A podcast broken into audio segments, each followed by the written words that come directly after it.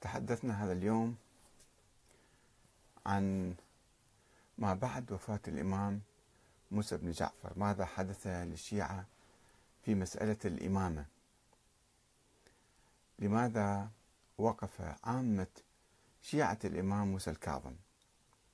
وقفوا عليه وقالوا خلاص الإمام انتهت بهذا الإمام.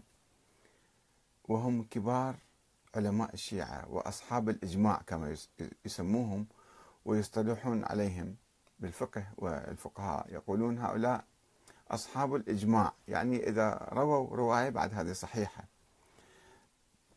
ومع ذلك هؤلاء وقفوا على الإمام. لماذا؟ القطعية الذين قطعوا على إمامة موسى الرضا كانوا يعتقدون بأن أو يقولون يونس بن عبد الرحمن خصوصا الذي كان من أعمدة القطعية وشيد إمامة الرضا بالحقيقة هو ودعم بقوة. هذا يروي روايات كثيرة عن هؤلاء الوكلاء وكلاء الإمام موسى بن جعفر. كان عندهم أموال ثلاثين ألف عشرة آلاف خمسين ألف مئة ألف وحتى ما يعطوها للإمام الرضا. فأكلوها وقالوا بأن الإمام موسى الكاظم هرب من السجن.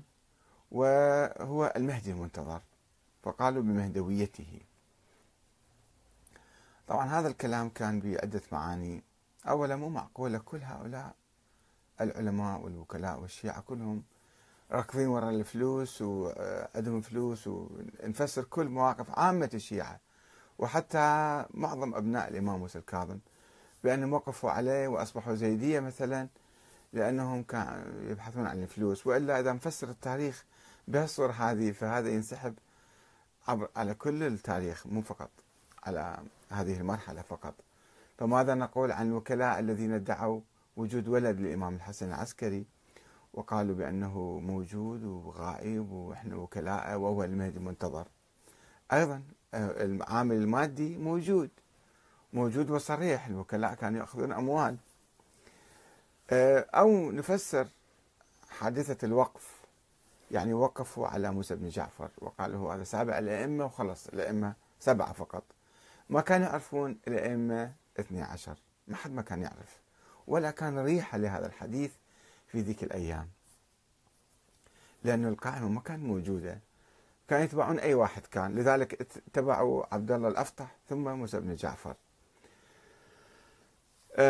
وقالوا يعني وقالوا بمهدويته. أيضا المهدوية ما كانت محددة بشخص معين إنما كانت فكرة عامة يمكن تطلق على أي إنسان بأنه هو المهدي. وأما من نظرية الإمامة الإلهية القائمة على العصمة والنص فهذا ما حد ما كان يعرفه. ما كان يعرف النظرية هذه. يعني في مجموعات من الغلاة ومن المتكلمين هشام بن سالم الجواليقي ومؤمن الطاق وهشام بن الحكم ومجموعة كانوا يقولون بهذا الكلام. ولكن عامة الشيعة لم يكونوا يعرفون هذا الشيء. إنما مع التطور مع الزمن يعني في القرن الرابع خصوصا ألفوا نظر النظرية الاثنى عشر إماما. فأصبحوا اثنى عشرية. قبل ذلك ما كان في شيء اسمه قائمة مسبقة بأسماء الأئمة واحد بعد واحد وذول النبي عينهم والنبي وجبرائيل نزل بلوح لوح من نور بأسمائهم واحد واحد. هو القرآن ما نزل باللوح ولا مكتوب. فكيف ينزل بأسماء الأئمة من بعد؟